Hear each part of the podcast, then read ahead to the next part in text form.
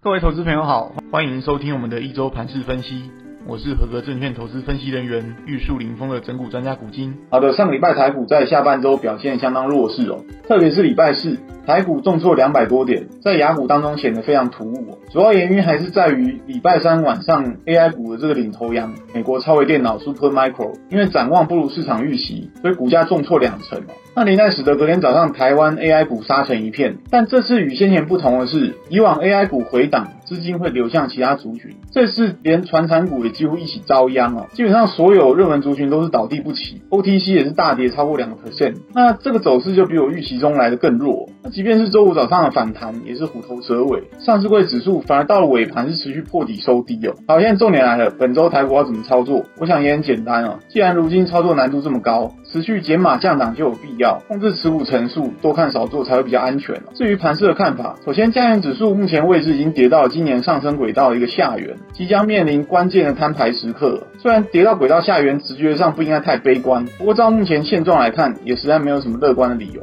当然台币仍然在贬值，外资卖压持续中，另外就是上档这个套压力越来越大啊，许多股票的这个技术线型都已经呈现了大小不一的头部形态，所以可以预期八月中下旬台股成交量可能会开始出现萎缩。再搭配财报本周全数公布，许多超涨的这个炒作股就会逐一现形，所以提醒各位一定要好好检视手中持股。再来是焦点新闻，上周四晚上美国公布七月 CPI，结果再度低于市场预期，显示通膨逐渐降温的态势不变，联准会九月会期应该就是暂停升息哦。但值得注意的是，CPI 降温对于股市的刺激效果已经大幅减弱，特别是在科技股这边是更是明显。当晚数据公告后，美国纳斯达克还有费城半导体是同步大涨，但到尾盘涨幅明显收敛，最后费半还收黑哦。除此之外，美国十年期公债殖利率这边也是丝毫不为所动啊，本周仍然在四个 percent 以上。那我直觉上认为这些现象可能是科技股短期见顶的一个一些讯号。那后续的话就值得大家多留意。最后跟各位报告强的是族群。上周强势股大多没有什么族群性，